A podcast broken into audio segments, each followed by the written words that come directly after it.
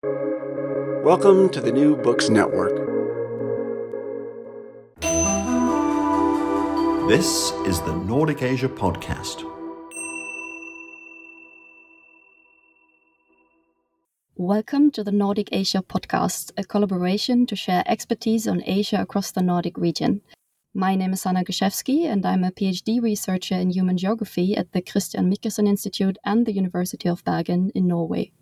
In this episode, I'm joined by Dr. Emmanuel Raju and Dr. Chandni Singh to talk about the recent heat wave that hit large parts of South Asia between March and May of this year where extreme temperatures of far over 40 degrees Celsius led to the death of at least 90 people and serious impacts on people's livelihoods and the environment. And we will also be speaking about how this links to broader trends of climate change and the needs for mitigation and adaptation in the South Asian region. Our first guest, Emmanuel, is an associate professor at the Global Health section at the University of Copenhagen in Denmark he is also currently the director of the Copenhagen Center for Disaster Research, COPE. Emmanuel is interested in issues related to integrating climate change adaptation and disaster risk reduction. Emmanuel is also one of 29 climate and disaster researchers who recently published a study on the heat wave in South Asia. It is a rapid analysis that highlights the most severe impacts of the heat wave and also assesses the extent to which these extreme temperatures can be attributed to climate change. Our second guest, Dr. Chandni Singh, is a senior researcher at the Indian Institute for Human Settlements in Bangalore, in India. She is also a lead author for the Intergovernmental Panel on Climate Change, or the IPCC, where she covered topics of vulnerability and adaptation in Asia in the sixth assessment report that was recently published in March of this year. She works on examining what drives differential vulnerability to climate change and how and why certain people adapt while others don't or can't. So, dear Emmanuel de Chandni, welcome to the Nordic Asia podcast, and thank you so much for making the time and for sharing your knowledge with us today. It's very nice to be here. Thanks. Thanks, Hannah, for having us. So, to get started, maybe to provide some initial context for our listeners, heat waves and extreme temperatures that go well above 40 degrees not entirely uncommon in many regions of South Asia and have for long presented a threat to human health and livelihoods. Chandni, you wrote a piece recently in the New York Times where you say that India is no stranger to heat, as it faces these hot and these dry summer winds that are also known as Lu, more or less on a yearly basis. So then, what exactly made this heat wave that occurred this year so different and uh, possibly worse than previous ones?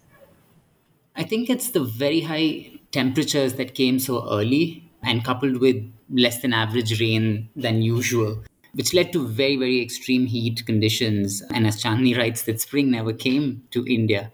And I think that is very unusual. It's because it started so early and it lasted very long. And people really didn't have relief for a long period of time, which impacts really a large section of population. We know that this is going to happen more often as temperatures rise, and we definitely need to be better prepared for it. It does have devastating consequences for public health, agriculture, etc. The full health, economic fallout, the larger effects of this, I think it will take some more time to sort of realize the full impact of this somehow. Absolutely. I think there was, of course, this heat wave that came much earlier in the year, stayed much longer. And it, although we talk of it as one heat wave, there were actually three or four heat waves that happened from March to May in India and in Pakistan, of course, as well. So that's one part of it. But as many have said, India is no stranger to heat. And that sort of lulls us into believing that just because we have regular heat and very high temperatures in certain parts of the year, we are used to coping with that. But when you have such long heat of such high intensity, I think that really tips us over. It's a moral hazard where you feel that you can deal with it because Indians and heat are, you know, we're just uh, so familiar with heat, but that wasn't the case this year. As you've already indicated, the range of impacts has been wide. The most devastating was the loss of life. 90 people died, 25 in India and 65 in Pakistan although it's also very likely that many remained unreported. Could you say a bit more about the wide range of impacts that this heat wave had on people's livelihoods and also who was particularly at risk? Yes, we see, particularly from many years of disaster research and when we look at impacts, it's very often the so called marginalized groups, vulnerable groups, was very often the hardest hit. And this is the case with majority of disasters. We saw this even during the pandemic. And I think it's important to stress that we're not yet over with the pandemic. And I think people are still dealing with the repercussions that we saw during the pandemic globally and also in India, South Asia. This heat wave somehow, or heat waves, actually put additional stress on some of these communities that were already impacted during the pandemic.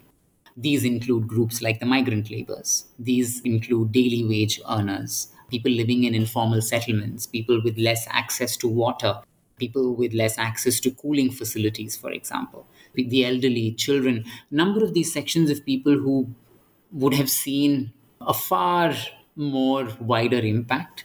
It does hit hard for people who go out every day to earn a daily wage it wasn't the case for a lot of people like me who can work from home. I'm currently in India. My family lives in a gated community, access to aircon. Thinking of someone who's going to be working in the heat for an extended period of time over a few months, these are groups of people who would have had a much larger impact. Think about our frontline workers like the traffic police, construction workers, farm workers, etc and I think consequent lack of access to consistent electricity as well, mm, for example, limits the ability to cope with a prolonged heat stress. Just to add to that, there's a lot of focus on outdoor workers, as Emmanuel rightly said, construction workers, street vendors who are exposed to heat. It's uh, very visible that they are exposed to these heat waves. But there is also an emerging literature that shows that indoor workers, so small and medium industries within households, you can imagine people like weavers, very, very small things like rolling leaves for smoking purposes, things like that, these very home based jobs that are completely informal. They also generate heat of their own apart from this ambient heat that's outside. So when these two things come together, it can really become unbearable. So that's one group of people that aren't spoken a lot about.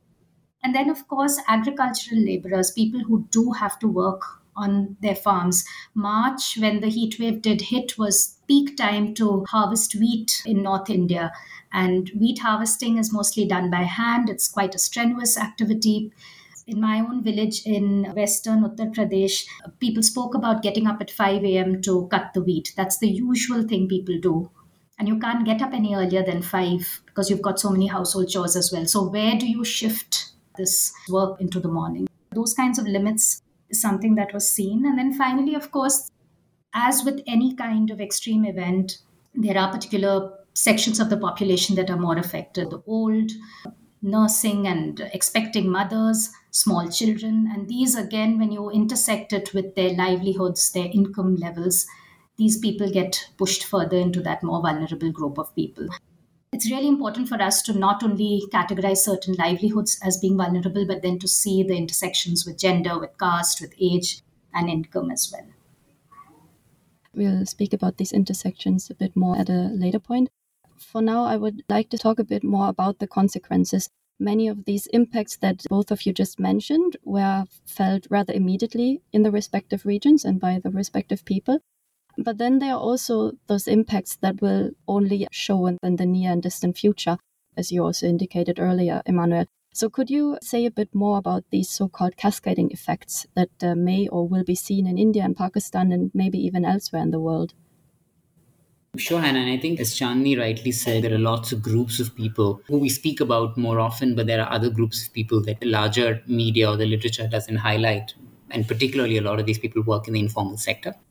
Having said that, the full sort of impacts, whether it's health, socioeconomic, etc., I think it will take some more time for us to be able to say the exact larger impact or the larger economic fallout of this. I think it's still very early, number one. Number two is that there's been some focus on the wheat aspect, particularly because it did affect export of wheat globally. That did take some attention in the media. It's true that there are and there will be cascading effects, and there's been some work globally talking about a much larger focus on cascading events, also, especially because of the pandemic. There were many other disasters that happened during the pandemic as well. So, the combination of all of this makes it worse. If we're talking about the loss of livelihood due to illness, for example, And that itself has many repercussions because if a daily wage earner, if he or she doesn't have the income for that day, there is no food on the table. And if that happens subsequently over weeks and months, then what is the plight of that family or that wage earner? Just a simple example. What we saw during the pandemic, which could very well be true here, is that a lot of people from the migrant labor community, if they didn't work for a day or if they didn't work during a certain period, which means that that loss of income is directly related to remittances, which means that the family back in the village or the semi urban spaces the income is not sent back home. There's very less spoken about that aspect of what happens back home. I remember reading an article once about have we forgotten the wives of our migrant labor because they were very much dependent on the sources of income that was coming during the pandemic. And I think similar issues might come up with regard to the heat wave as well. These are just few examples that I'm thinking of. But as we said, with regard to cascading effects and in a more global scenario, I think agriculture is one sector which, which will have far reaching consequences and impacts. To pick up on this point of cascading impact, in the IPCC report this time, this idea of compounding and cascading risks and impacts really came to the fore. Compounding where multiple things are happening together. And here exactly what emmanuel was saying that you're coming out of a pandemic like covid-19 and then you've got a compounding with heat risk. But now actually northeast india also seeing severe floods. So a compounding of events taking place which is really then pushing the most vulnerable again further into vulnerability on the cascading impact side, I think one of the clearest examples, both from the IPCC report and already there are some indications from the heat wave, is this impact on agricultural yield. And it's not only wheat. I mean, there's of course so much attention on wheat because it's such an important staple crop, but horticultural varieties, things like mangoes, lychees, tomatoes, lemons, the costs of them really went up high because at the time that they're supposed to be flowering is when the heat wave happened and that really affected production. And lemons and mangoes i've heard estimates of even up to 30 to 50% of the yields reducing. So that's the level of loss. So that kind of cascades from rural areas to urban food security and urban food supply. So that's one cross sector cross regional cascading of negative impacts the other thing that I feel hasn't got spoken a lot about is this issue of impacts on health. So while India and Pakistan both have reported that there's reduced mortality and fewer deaths because of these heat waves. There's a lot of under or unreported heat stress and morbidity. We just don't know those numbers. A lot of the poorest people actually would choose not to lose their daily wage and actually go to a hospital and report these kinds of things like headaches and vomiting because of heat. So I feel there's a big underreporting. We don't have mechanisms really to capture this kind of thing. And that can again cascade from an individual to a household, as Emmanuel was discussing, and loss of wages, and then cascading out to not only spatially but temporally. Over time, you see houses really spiral into poverty further. Also, to add to what Chandni was saying, something very important is to be able to highlight heat waves as disasters. The way the media reports this. In the earlier part of the podcast, Chandni was saying as if it's very normal for us to live in these conditions, but to start recognizing heat waves as disasters, to talk about it in that language makes a difference for policy, for practice, for all of these sectors that are interconnected. I didn't see a lot of that, in my opinion, in these heat waves. That's so important. And to pick it up, our National Disaster Management Authority in India only in 2017 recognized heat waves as a disaster, as a, as a hazard that we need to have proper standard operating procedures around them and all of that. So that just shows the invisibility of heat and extreme heat in India as a disaster. That's the first thing. And the other thing is that there's so much conversation internationally about climate change and loss and damages because of climate change for me, this heat wave and the kinds of impacts that we saw, whether it's on wheat crops or it's on people's livability, ability to do their work, these are losses and damages, and we need to talk of it in that language. I really feel that that's gone are the days of us saying that losses and damages are happening in the future. This is what loss and damage looks like for the poorest and most marginalized people this language of disaster, loss, and damage also has serious implications for compensation, for example. Because when you talk about floods, when you have other disasters, other hazards that hit our societies, there are compensation packages that come from the government. But how is that going to be translated, for example, in the context of heat? That's a larger discussion somehow that has to start. Very important points that both of you just raised. Now, speaking a bit more widely about how to cope, how to adapt with disasters like this heat wave. Both of you mentioned, and it is also established in the study that you co authored, Emmanuel, and the IPCC report that you, Chandni, were lead of, that the links between human induced climate change and extreme temperature events have been established. We know that the frequency and the intensity of such heat surges is very likely to increase. So the question is then, how do we deal with that? One way, of course, that's talked about quite a lot is working towards mitigating climate change, which in turn would then reduce this likelihood of extreme heat. But even if climate action, especially by high emitting countries, was addressed more seriously as it currently is, for the foreseeable future at least, people will continue to be confronted with these heat events. This makes the issue of adaptation that both of you have already mentioned extensively all the more important. Emmanuel, in, in the report that you co authored, you write, and I'm quoting here, while some losses will inevitably occur due to the extreme heat, it is misleading to assume that the impacts are inevitable. Adaptation to extreme heat can be effective at reducing mortality. In this regard, I was wondering where does India or South Asia more generally stand with regards to adaptation? And also, did the recent heat wave reveal particular adaptation gaps? But then, on the other hand, maybe also particular successful measures in dealing with the heat. And on this note, I was going to ask if you could also make the distinction between coping with and adapting to extreme heat, because both of these terms are used quite widely and sometimes interchangeably. But I assume there's a there's a difference. That's very valid. The question you asked about the difference between coping and adapting, and so many people tend to conflate the two. So, at least the way I understand it, and the way it's also mentioned and defined in the IPCC reports, is coping is short term strategies to manage risk, while adaptation is longer term measures to really reduce risk for certain people and even natural systems. I personally believe that effective adaptation has to be not only to current climate change impacts, but also projected climatic risks. So it has that element of planning, of first of all, acknowledging future risks and then putting into place strategies to deal with that future risk. Now, coming back to the first part of your question around what's happening right now in South Asia and specifically in India. Around 2010, there were a range of extreme heat events, and then Ahmedabad was the first city in West India to set up a heat action plan.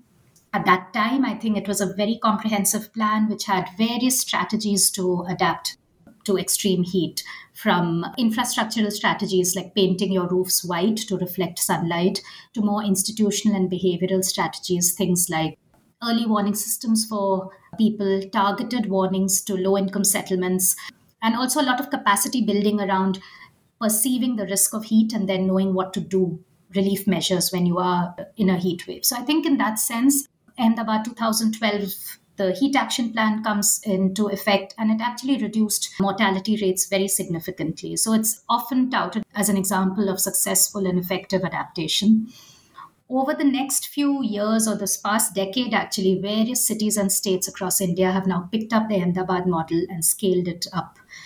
Telangana, where actually Emmanuel is right now, has a state heat action plan.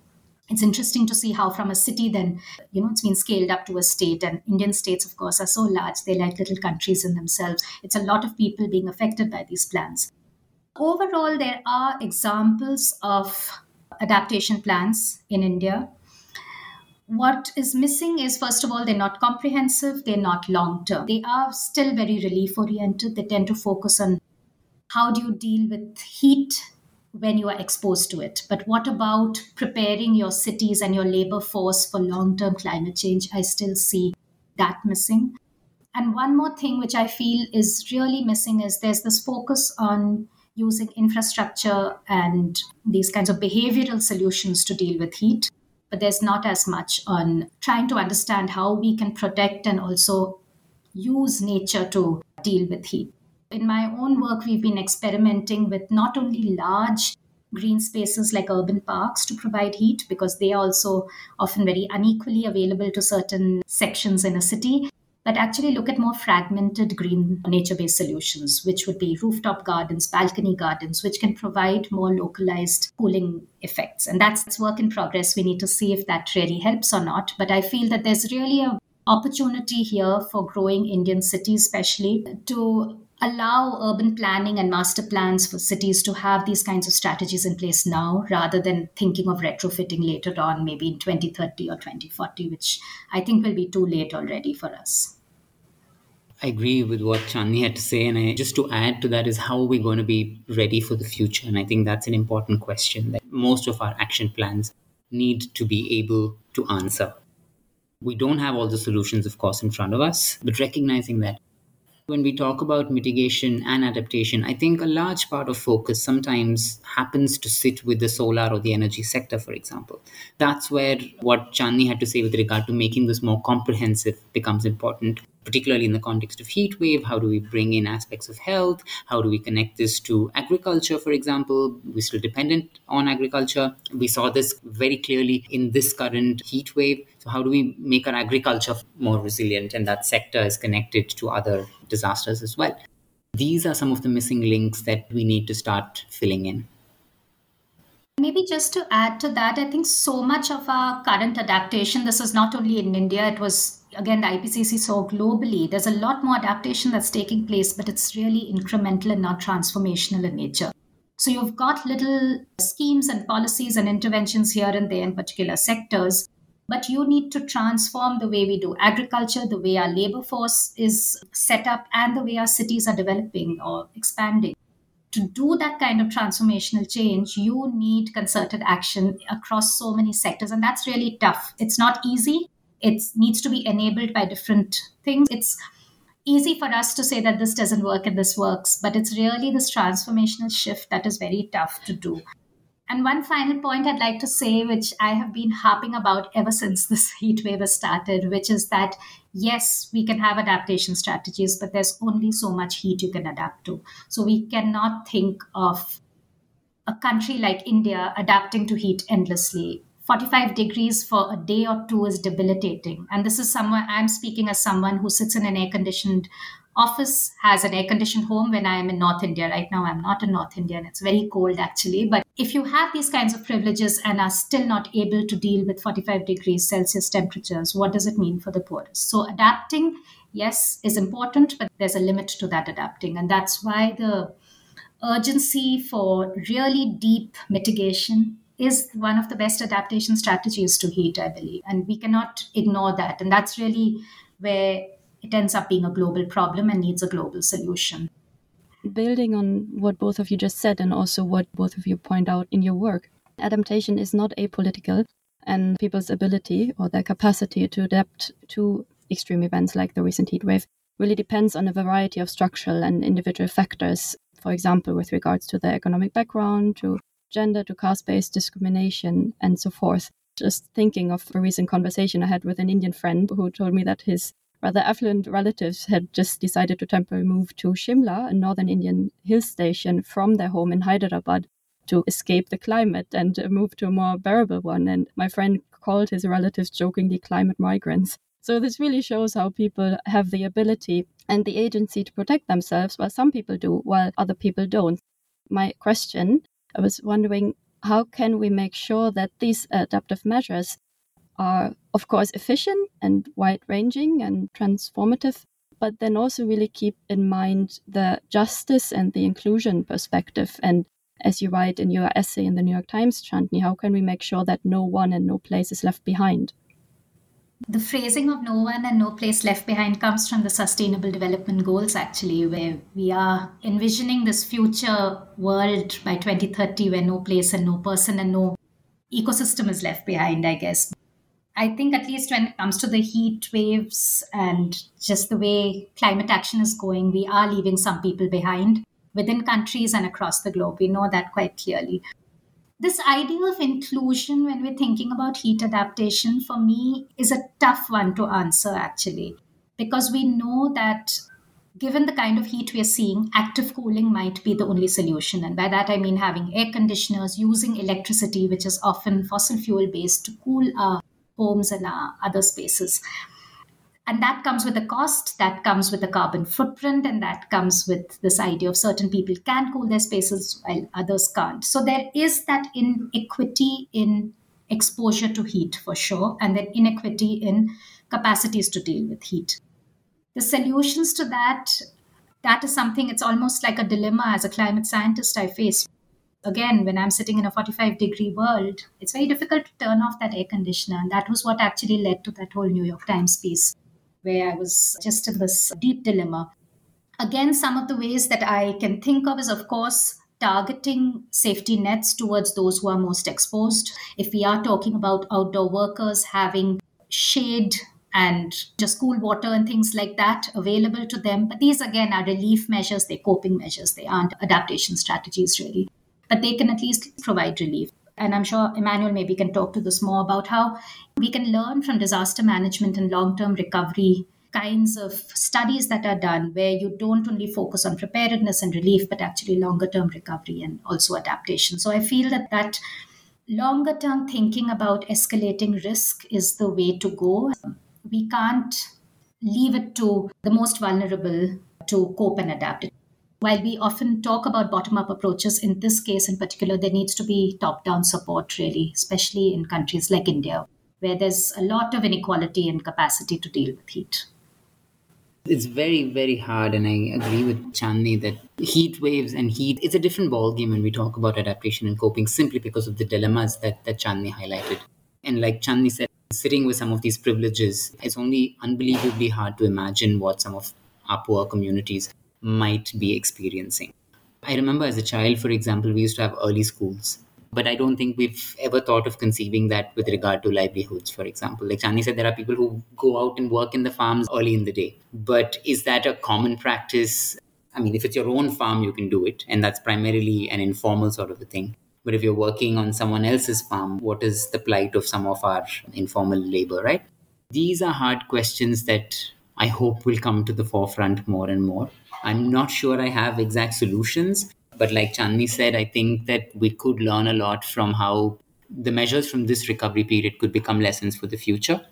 Number one. Number two is how are our institutions going to learn from this heat wave in the sense that how we're going to be get better at reporting, how we're going to get better at getting access to health infrastructure, how we're going to get better at creating these spaces for people to be able to go to when disasters like heat waves happen. We have this pretty much for some of the other hazards and a lot of experience with dealing with that, but not really for heat waves.